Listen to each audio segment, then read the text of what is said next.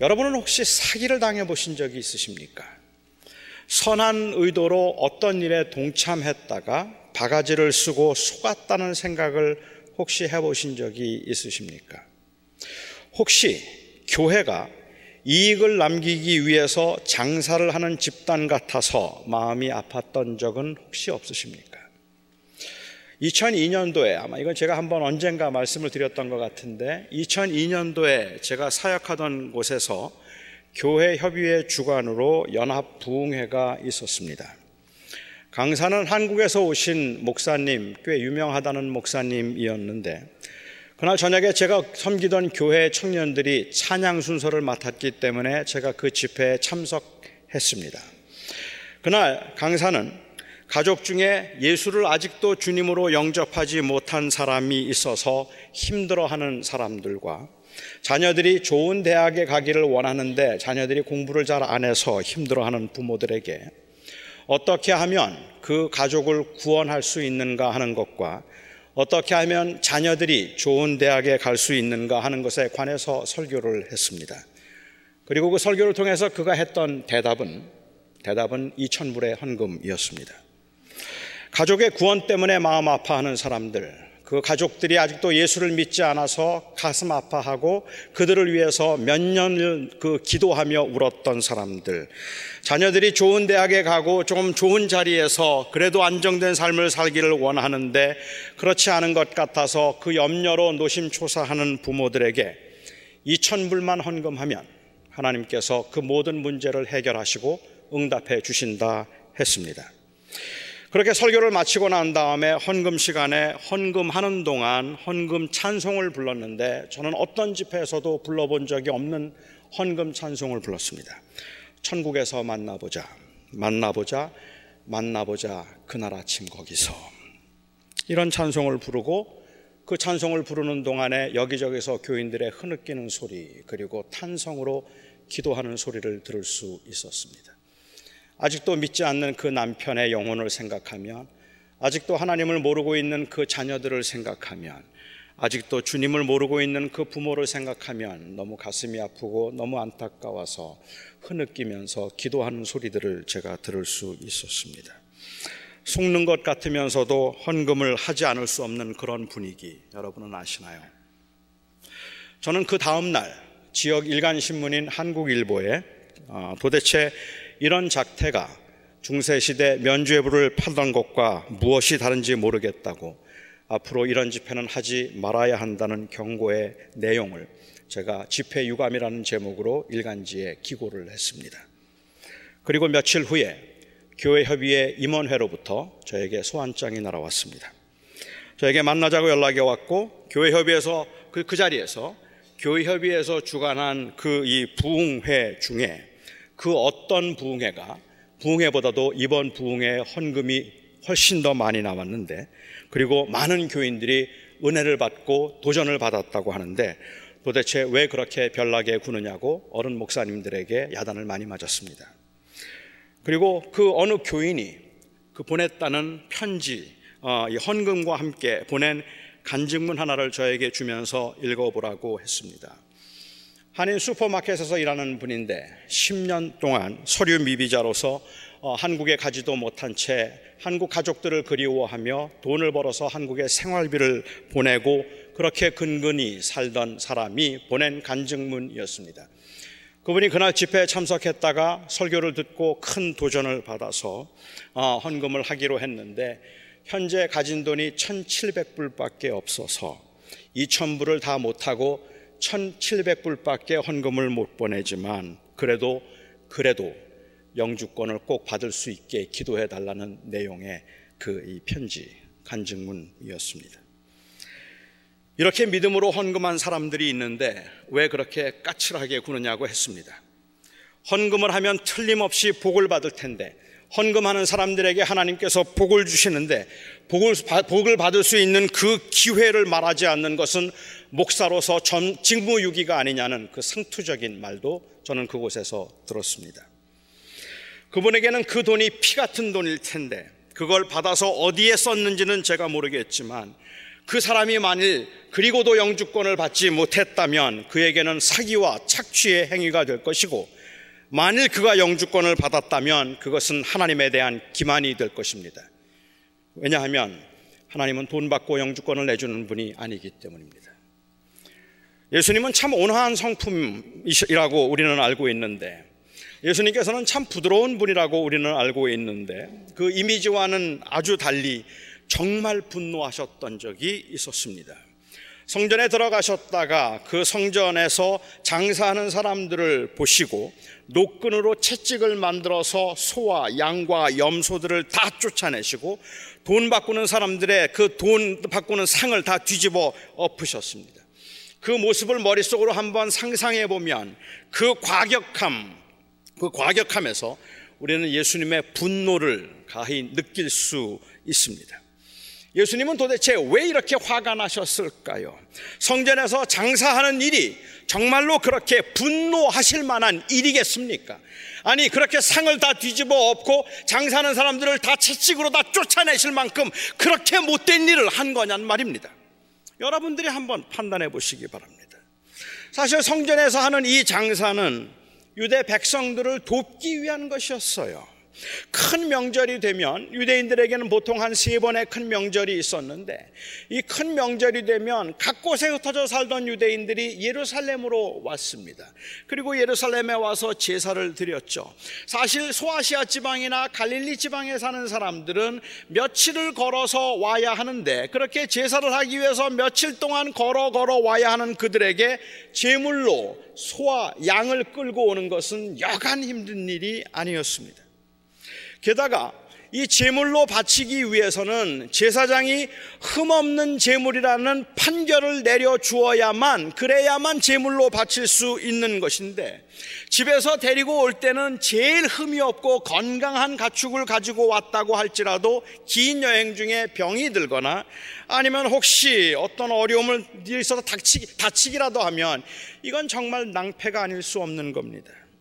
그러니까 제일 안전한 방법이 있다면 예루살렘 가까이 와서 제사장들이 이미 흠이 없다고 판정을 내려준 재물을 사는 것, 그것이 가장 안전한 길입니다.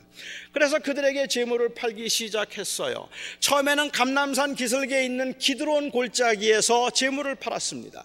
그러니까 먼 곳에서 온 사람들은 그 감남산 기슭 기드론 골짜기에 가면 소를 그 양이 있는데 대체로 다 제사장들이 인정해 줄 만한 것들이었기 때문에 거기에서 사서 제사를 드리는 게 어렵지 않았던 거죠. 그런데 언제부터인지 이 기드론 골짜기에서 팔, 이, 이 팔던 그 이 소와 양과 가축들을 이제는 성전에 들어와서 이방인의 뜰에서 팔기 시작했습니다. 이건 역시도 더 편리를 제공해 주기 위해서였을 겁니다. 그러니까 그 기드론 골짜기에서 사서 데리고 오는 것도 불편하니까 차라리 예루살렘 성전 안에서 그 재물을 팔면 바로 제사를 드릴 수 있으니까 훨씬 더 편한 거죠. 백성들의 편리를 위해서입니다. 세금도 마찬가지입니다. 당시 로마 제국 곳곳에 살고 있던 사람들은 그곳에서 자기들이 쓰던 화폐가 있는데 예루살렘에 모처럼 오게 되면 예루살렘에서는 그들이 드려야 성전세를 드릴 때 성전세를 드릴 때 그들이 그 성전에서 받고 있는 가장 순수한 은으로 만들었다는 두로 은전만 받았어요. 그런데 이 두로 은전을 어디에서 구하기가 쉽지가 않습니다. 그러니까 예루살렘에 와서 그 이 세금 성전세를 나는 세금을 내기 전에 두로 은전으로 환전을 해서 하면 되니까 이건 역시도 백성들의 편리를 위해서 그렇게 환전을 했던 것입니다. 성전에서 백성들의 편리를 봐주기 위해서 양과 소를 팔고 동전을 환전해 주는 이 일이 주님께서 분노하셔서 상을 뒤집어 엎으시고 다 내쫓을 만큼 그렇게 심각한 문제가 되는 겁니까? 그렇게 봐주면 안 되나요? 주님이 너무 분노하셨다고 생각해서 이런 그 주님의 분노가 합당하지 않다는 생각이 들었던 어떤 사람들은 이 주님의 그 과격 분노하심이 과격한 것이 아닌 것을 말하기 위해서 노끈으로 채찍을 만들었다는 것은 그거는 보통 가축들을 몰아갈 때 늘 그렇게 하는 것이니까 주님께서는 아주 부드럽게 가축들을 몰아냈다고 말하기도 하지만 주님의 것도 아니고 남의 것들을 더구나 장사하는 사람들 그것도 장사인데 장사하는 사람들의 가축들을 마음대로 내쫓고 성상을 뒤집어 엎는 모습은 아무리 생각해도 과격한 겁니다. 정도가 심할 정도로 과격한 겁니다. 마태, 마가, 누가복음을 보면 이 세 개의 복음서를 보면 주님께서 정말로 이렇게 화를 내신 이유를 짐작할 만한 근거가 있어요. 주님은 그들을 내쫓으시면서 말씀하시기를 너희가 아버지의 집을 강도의 소굴로 만들었다라고 그렇게 말씀하셨습니다. 장사하는 게 다 강도 짓을 하는 것은 아니겠죠. 그러니까 그들은 도대체 어떻게 이 아버지의 집을 장사 강도의 소굴로 만들었을까 말입니다. 어, 가능한 상황이 있다면 당시의 종교 지도자들이 말입니다. 이 종교 지도자들이 어떤 사람들에게 권리금을 받고 성전에서 장사를 할 수 있도록 그렇게 해준 겁니다. 그런데 이 권리금을 꽤 많이 받았어요. 높은 아주 비싼 돈을 내고 그 리스를 내고 그리고 성전에서 자리를 차지해서 이 장사를 하려고 하다 보니까 이 장사꾼들이 아주 이 가축들을 다른 곳보다 훨씬 더 비싸게 팔기 시작한 겁니다. 더 많은 이익을 남기기 위해서 그들에게 주어진 특권 때문에 다른 것보다 훨씬 더 비싸게 가축을 팔았을 겁니다. 제사장들이 성전 안에서 사지 않은 양이나 소의 경우는 대체로 그것을 흠없는 것이라고 판명을 해주지 않았기 때문에 퇴짜를 놓아서 백성들을 자꾸만 힘들게 만들었다면 그래서 제사장들로 제사장들이 백성들로 하여금 성전에서 양과 소를 사도록 그렇게 억지로 그렇게 만들었다면 그렇다면 상인들과 제사장이 야합을 해서 조직적으로 폭리를 취한 겁니다. 이건 명백한 강탈 행위입니다. 이것은 명백한 강도짓입니다. 백성들은 성전에서 그 바가지를 쓰면서도 하는 수 없이 거기에서 재물을 사야 그래도 그나마 패스할 수 있으니까 거기에서 재물을 하는 수 없이 사야 했을 겁니다. 속으로는 이 도둑놈들, 이 도둑놈들, 세상에 이렇게 못된 놈들이 어디 있어? 다른 곳에서 사는 것에 두 배, 세 배를 그렇게 받아 먹으면서 이 도둑놈들 다른 데서 갖고 온 거는 그 인정도 해주지 않는 이런 못된 것들이 있느냐고 막 화를 내면서도 어쩔 수 없이 관행을 따라 했어야 했을 겁니다. 이제 더 이상은 백성들의 편리를 도모해 주기 위한 그러한 행위가 아니라 백성들을 착취하는 행위로 전락해 버렸습니다. 그렇다면 주님께서 그토록 분노하신 이유는 명백합니다. 그리고 정당한 것입니다. 주님께서 그 장사꾼들을 쫓아내시고 그리고 주님께서 그 상을 뒤집어 엎으시고 채찍을 만들어서 막 휘둘기 시작하셨을 때 아마도 거기에 모여 있던 백성들은 아주 통쾌해하면서 정의감을 느꼈을 겁니다. 맞아! 하나님의 거룩한 성전을 저자들이 강도의 구려를 만들어서 착취하고 폭리를 취했으니까 저렇게 화를 내는 건 진짜 선지자인 거야 라고 생각했을 겁니다. 주님은 착취와 폭리를 책망하신 겁니다. 그런데요, 오늘 요한복음의 기록을 보면 이 세 복음서의 기록과는 조금 다른 게 있습니다. 요한 세 복음서에서는 너희가 하나님의 집을 강도의 소굴로 만들었다라고 말씀하셨는데 오늘 본문에 나와 있는 요한복음에서는 그렇게 말하지를 않고 너희가 하나님의 집을 장사하는 집으로 만들었다라고 이렇게 말씀하셨어요. 이건 아주 다른 말 아닙니까? 장사가 강도짓이라면 몰라도 왜세 복음서에서는 강도의 소굴로 만들었다는 것을 예수님은 요한복음에서는 왜 장사하는 집이라고 말씀하셨을까? 그래서 이 바로 이 요한복음의 말씀에 근거해서 주님은 그냥 성전에서 마땅히 해야 할 일이 아닌 다른 사람들에게 이, 분, 이 다른 일들에 분주하고 바쁜 것 자체를 금한 것이라고 그렇게 주장을 하기도 하고 성전은 제사하고 기도하는 경건한 곳인데 아무리 사람들의 편리를 봐주기 위한 것이라고 할지라도 성전에서 해야 할 일이 아닌 다른 일을 하는 것은 모두 다 마땅치 않다고 주장하는 분들도 계십니다.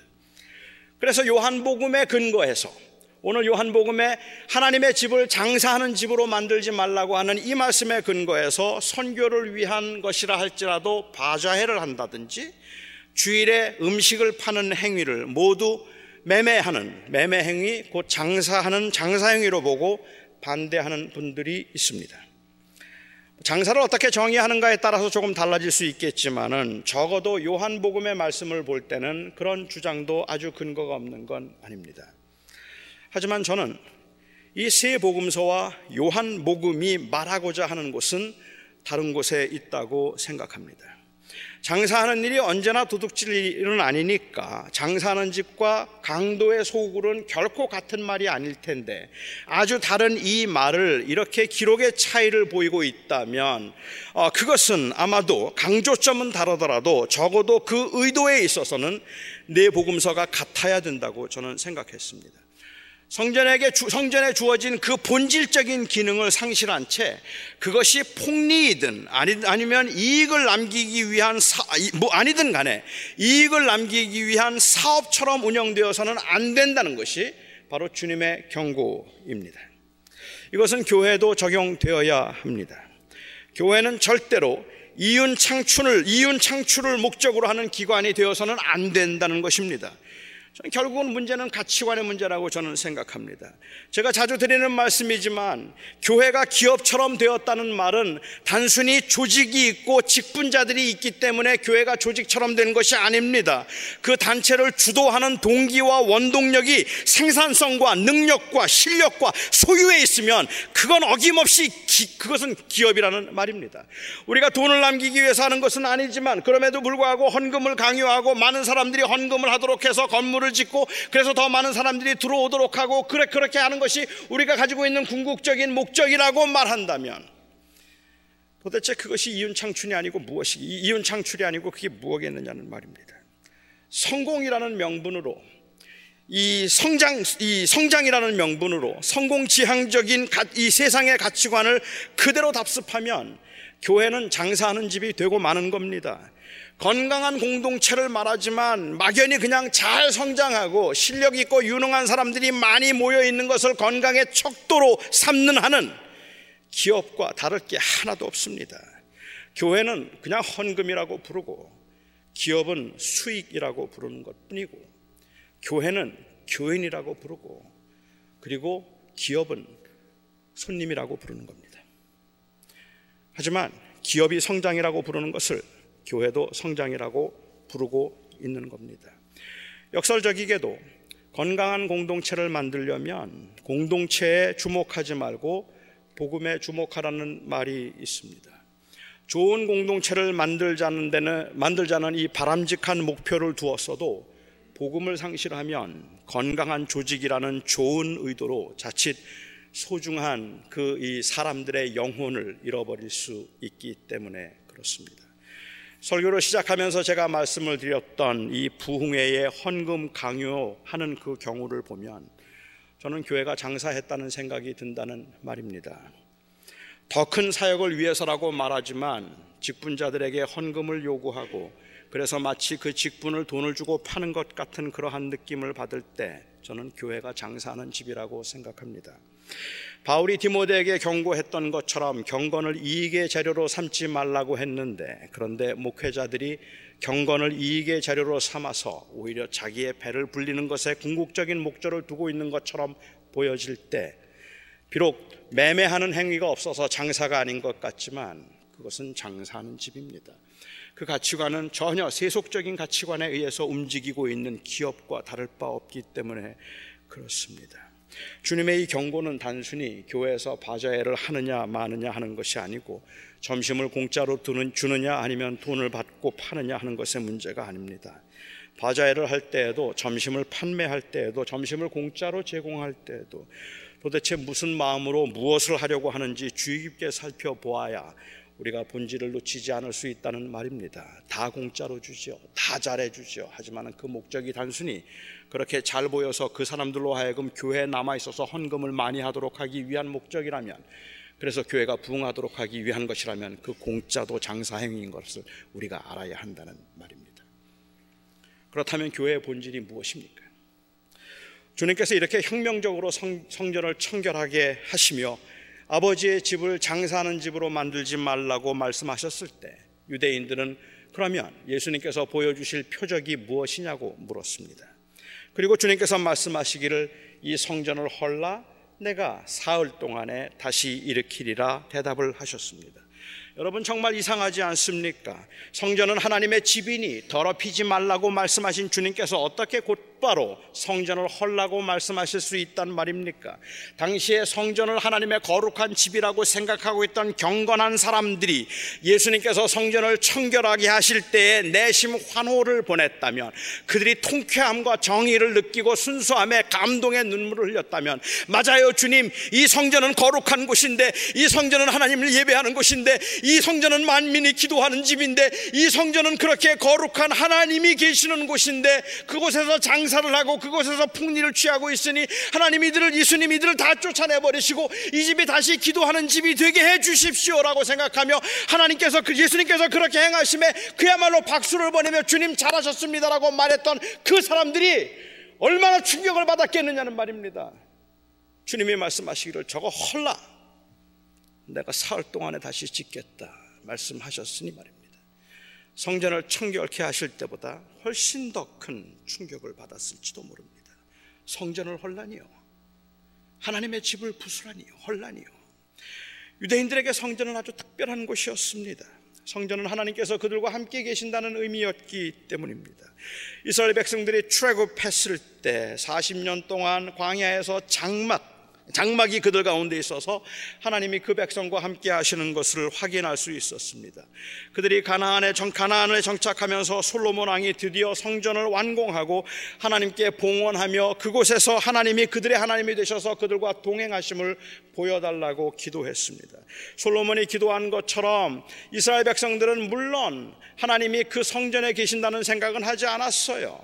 하 상천하지에 하나님을 가둘 만한 곳이 어디에 있겠습니까? 하나님은 어디에 나 계시는 분이지만 하나님 우리가 이 성전을 지어서 주님 앞에 봉헌하오니 우리가 이 성전을 향하여 기도할 때마다 우리의 기도를 들어주시고 우리가 이 성전을 향하여서 우리의 죄를 회개할 때마다 우리의 죄를 용서해 주시옵시고 우리가 재난을 당할 때 하나님 우리가 이 성전을 향하여 기도하면 하나님께서 우리를 이 재난 가운데서 건져 주시옵소서. 이 성전을 이곳에 세워두어서 이 성전을 통해서 하나님이 우리와 함께 하신 것을 알게 하시고 하나님이 우리를 지켜주시는 것을 알게 하시고 하나님께서 우리를 보호해 주시는 것을 이 성전을 통해서 알게 해 주시옵소서. 그게 솔로몬의 기도 였단 말입니다 그러니까 성전은 그들에게 더할 수 없이 중요한 거고 귀한 겁니다 하나님이 그들을 지키신다는 확신이기 때문입니다 그런데 지금 예수님께서 이 성전을 헐라 말씀하시는 겁니다. 제자들도 처음에 그 말을 들었을 때 무슨 의미인지 몰랐습니다. 예수님께서 부활하신 후에야 예수님께서 하신 이 말씀이 당신의 육체를 가리켜서 성전이라고 말씀하신 것을 알았어요. 하나님이 그 백성들과 함께 하신다는 증거가 이제는 더 이상은 성전이 아니라 예수 그리스도가 되신 것입니다. 임마누엘의 하나님, 우리와 함께 하시는 그 하나님이 바로 예수님이십니다. 하나님이 우리를 지키시고 하나님이 우리의 기도를 들으시고 하나님께서 우리를 우리와 동행하심을 이제는 성전을 통해서 아는 것이 아니라 예수를 통해서 안다는 말입니다. 여러분, 교회는 성전의 완성이 아닙니다. 오해하지 마십시오. 예수가 성전의 완성입니다. 이 교회가 성전을 완성해서 이제 이 신약 시대의 성전은 교회다 아니요. 신약 시대의 성전은 예수입니다. 예수 그리스도가 그것을 완성했기 때문에 그렇습니다. 어, 그렇기 때문에 하나님은 여기 이 교회라는 공간에 계시는 것이 아니라 예수님을 믿고 예수님과 연합된 하나님의 사람들 안에 계시는 겁니다. 이제는 성 건물이 성전이 아니라 사람이 성전인 겁니다. 그래서 사도 바울은 말하기를 성령이 너희 안에 거하시면 너희가 하나님의 성전인 것을 알지 못하느냐고 말씀하셨어요. 이제는 예수 그리스도를 마음에 품고 살아가는 사람들이 바로 예수님이 그 안에 계심으로 성전이 되는 것입니다. 지금 우리가 모인 이 장소는 그냥 예배당입니다. 그리고 그냥 교회당입니다. 더 이상은 구약이 의미했던 그런 성전이 아닙니다. 이 장소가 하나님이 계신 곳이라고 생각하거나 여기에서 기도해야지 하나님께서 더 잘 응답하신다고 생각을 한다면 이제는 그럴 이유가 없다는 말입니다. 이렇게 보고 나면 성전을 청결하게 하신 주님께서 그 성전을 헐라 내가 사흘 만에 다시 짓겠다 말씀하셨던 것은 성전의 폐지가 아닌 성전의 완성을 의미하는 것으로 두 말 사이에는 서로 모순됨이 없음이 분명합니다. 이 두 사건을 연결시켜서 저는 한 두 가지 면에서 적용을 한번 해보려고 합니다. 우선은 교회입니다. 당시 성전에서는 편리라는 그 명목 하에 아주 세속적인 것들을 합리화시킴으로 하나님의 집을 강도의 집 그리고 장사하는 집으로 만들었습니다. 오늘날 우리들은 교회가 장사하는 집, 즉 기업처럼 보이기는 해도 강도의 소굴은 아니라고 생각할는지도 모릅니다. 교회가 기업 같아서 가슴이 아파하는 사람들은 있지만 이 교회가 강도의 소굴이라는 생각은 별로 사람들이 하지 않는 것 같다는 말입니다. 그러나 여러분 잘 생각해 보십시오. 세속적인 가치관에 의해서 움직이는 조직들은 힘의 원리에 따라서 부지중에라도 힘을 쓰게 되어 있고 그리고 그런 모습은 소외된 사람들의 관점에서는 강도의 소굴로 보인다는 겁니다. 그러니까 굳이 횡령을 하지 않고 사기를 치지 않아도 서두에 말씀드렸던 이 부흥회 강사, 부흥회 강사의 사고 방식은 약하고 힘없는 자들에게는 명백한 강도 행위가 되는. 이것은 그 힘없어서 정말 힘들게 힘들게 살아가면서 겨우겨우 돈 모아서 가족들에게 보내고 입에 풀칠하기도 힘들어서 굶어 굶어 가면서 그렇게 힘들게 사는 사람들에게 그냥 헌금을 강요하는 것이 그게 때로는 본인의 그 어떤 소신에 의해서 분명히 하나님께서는 그에게 그렇게 하면 복을 주실 것이라고 생각하는 그 무지함 때문에서 비롯됐다고 할지라도 적어도 그리고 그 사람이 영주권을 받지 못했다면 그는 명백하게 강탈을 당한 거라고 생각한다는 말입니다. 그렇지 않겠습니까? 주님은 교회를 청결하게 하셨습니다. 그리고 주님께서는 당신이 친히 임마누엘이 되셨습니다. 교회를 움직이는 것은 세속적인 힘의 원리가 아니라 이제는 우리 주님의 십자가의 원리가 되었다는 말입니다. 교회는 서로 받으려고 하고 서로 이득을 취하려고 하는 장소가 아니라 하나님의 임재를 구하고 경험하는 자리입니다. 그래서 이 교회는 예수 그리스도를 주인으로 섬김으로 자유를 누리고 자유를 경험하는 그러한 자리이어야만 합니다. 교회를 장사하는 집으로 만드는 거요, 그거 어렵지 않습니다. 봐줘야 하면 된다고요? 그거 가지고는 안 될걸요. 그냥 주일날 음식을 좀 팔면 어떨까요? 그것도 아닐걸요. 헌금을 강조하는 것 그것도 아닐걸요. 아주 쉬운 방법은 서로 서로 자기의 이익만 취하면 됩니다. 장사의 궁극적인 목적은 이윤 창출, 말씀드린 것처럼 그거 이윤 창출인 것처럼 서로 자기의 이익만 생각하고 나누는 것보다는 받는 것에 목표를 두면 교회는 어렵지 않게 장사하는 집이 된다는 말입니다. 교회를 큰 교회를 이루고 대형 교회를 이루어서 교인들이 그곳에 와서 어떻게 하면 내가 무엇을 받을 수 있을까? 어떻게 하면 좋은 설교를 들을 수 있을까? 어떻게 하면 좋은 찬양을 들을 수 있을까? 모든 사람들이 다 나를 위해서 존재해야 되는 것 같은 이러한 소비자적인 성향을 가지고 있는 현대 교인들은 교회를 장사하는 집으로 만들고 있는 겁니다. 우리가 이 교회를 통해서 정말로 나누어야 한다, 도와야 한다, 섬겨야 한다. 예수 그리스도께서 가신 십자가의 이 원리대로 십자가의 길을 가야 되겠다는 생각을 하는 것이 아니라 우리가 어떻게든지 힘을 모아서 십자군처럼 세상을 정복하자고 생각하거나 모든 사람들이 내 앞에 굴복하도록 만들겠다고 말하고 있다면 교회는 장사는 집입니다. 예수님은 그런 성전을 청결케 하셨습니다. 당신께서 친히 교회의 머리가 되시고 그리고 주인이 되셨습니다. 따라서 참된 교회는 예수님을 주로 모시고 주님의 본을 따라 섬기고 섬김과 나눔을 실천하는 곳일 겁니다. 또 다른 하나는 그리스도를 마음에 모심으로 성전이 된 우리 자신입니다. 하나님께서 이스라엘 백성들을 구원하시고 광야의 길을 가는 동안 결코 혼자 가도록 하지 않기 위해서 어, 하신 적이 한 번도 없습니다. 하나님이 그들의 길과 그 걸음을 인도하심을 알리기 위해서 주님께서는 구름 기둥과 불 기둥을 두셨다면 하나님이 그들 가운데 계셔서 그들의 하나님이 되고 그들이 그의 백성이 된다는 것을 알리기 위해서는 하나님께서 성막을 그들 가운데 두셨습니다. 고달픔도 있고 외로움도 있고 위험을 느끼기도 하지만 환란 중에도 그 백성이 하나님의 위로와 보호하심을 경험할 수 있었고 그리고 하나님을 의지할 수 있었던 곳은 바로 성전, 성막이었습니다. 그들이 범죄했을 때 그들은 성막에서 제사를 드림으로 사함을 받았고 백성들이 위기에 있을 때에도 그들이 성막에 나와서 기도함으로 도우심을 구할 수 있었습니다. 가나안에 정착하고 난 다음엔 그들은 성전을 지었습니다. 그것도 마찬가지죠. 그들이 경험했던 진짜 위기는 사실은 밖에서부터 온 것이 아니라 안에서 부터 온 것입니다. 그들이 제사를 폐지하고 하나님을 떠났을 때 그들에게는 위기가 왔습니다. 하지만 그때에도 하나님은 그들과 함께 계셨습니다.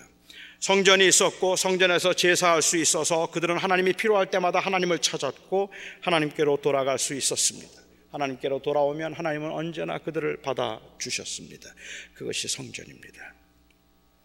이제 우리는 이런 하나님의 사랑과 하나님의 위로를 그리고 하나님의 용서를 성전의 완성이 되시는 예수님을 통해서 경험합니다. 우리가 더 이상은 성전에 나와서 그렇게 경험하는 것이 아니라 제사를 완성하시고 모든 희생 제물의 희생 제물이 되시고 유일한 대제사장이 되서 단번에 우리를 위한 제사를 드리신 그 예수 그리스도께서 이제는 우리가 무슨 죄든지 주 앞에 구하면 주께서 용서를 해 주시고 어떤 어려움 가운데서도 우리를 지켜 주시는 그 확증이 바로 성전이신 예수가 되었습니다. 아무리 사는 게 벅차고 되는 일이 하나도 없는 것 같아도 예수님 때문에 우리는 하나님이 우리를 사랑하시는 것을 압니다. 매일 같은 죄를 반복하며 사탄의 참소에 고개를 들수 없을 때에도 하나님은 절대로 우리를 버리지 않으실 것이라는 것을 우리는 압니다. 예수님 때문에. 아무도 우리를 이해하지 못하고 철저하게 혼자인 것 같을 그때에도 우리는 압니다. 하나님은 우리 곁에 계셔서 우리의 신음을 들으시고 그리고 또한 우리의 그 기도를 듣고 계시다는 것을 우리의 믿음 때문에 하는 것도 아니고 잘 될 것이라는 무작, 무한한 가능성 때문도 아니고 이것은 우리의 경험 때문도 아닙니다. 예수님 때문에 합니다. 예수님 때문에 합니다. 이 예수님 때문에 저는 오늘도 감히 여러분들에게 말씀드릴 수 있습니다. 하나님은 여러분을 절대로 버리지 않으실 겁니다. 하나님은 버리지 않으셨습니다. 하나님은 여러분과 함께 하실 것이고 하나님께서는 여러분을 통해서 기억고 영광을 받으실 것입니다. 여러분이 바로 성전입니다. 왜냐하면 그 성전이신 예수가 여러분 안에 계시기 때문입니다. 기도하겠습니다. 자비로우신 하나님, 성전을 청결하게 하신 후에 저 성전을 헐라고 말씀하신 주님. 성전이 더럽고 불결한 것이라서 헐어버리고 새 것을 짓겠다 하실 것이라면 주님께서 왜 성전을 청결케 하셨는지 성전을 그렇게 청결케 하심으로 그 성전에서 하나님을 바라보도록 함이 궁극적인 목적이었다면 왜 주님께서는 성전을 헐라고 말씀하셨는지 하나님 그 두 말씀이 서로 이해가 되지 않는 부분이 많았지만 오늘 저희가 하나님의 뜻이 무엇일까를 헤아려 보며 예수 그리스도가 예수 그리스도가 우리의 성전이 되신 것을 우리가 확인하고 주님께 진심으로 감사합니다. 아버지 하나님, 우리들의 삶도 우리들의 모임인 이 공동체도 언제나 그리스도를 주로 하는 공동체 될 수 있게 하셔서 주님께 영광 돌리고 장사하는 소굴로 만들지 아니하도록 교회도 장사하는 집으로 만들지 말게 하시고 우리 개인의 인생도 장사하는 집으로 만들지 않게 하여 주시옵소서. 예수님의 이름으로 기도하옵나이다.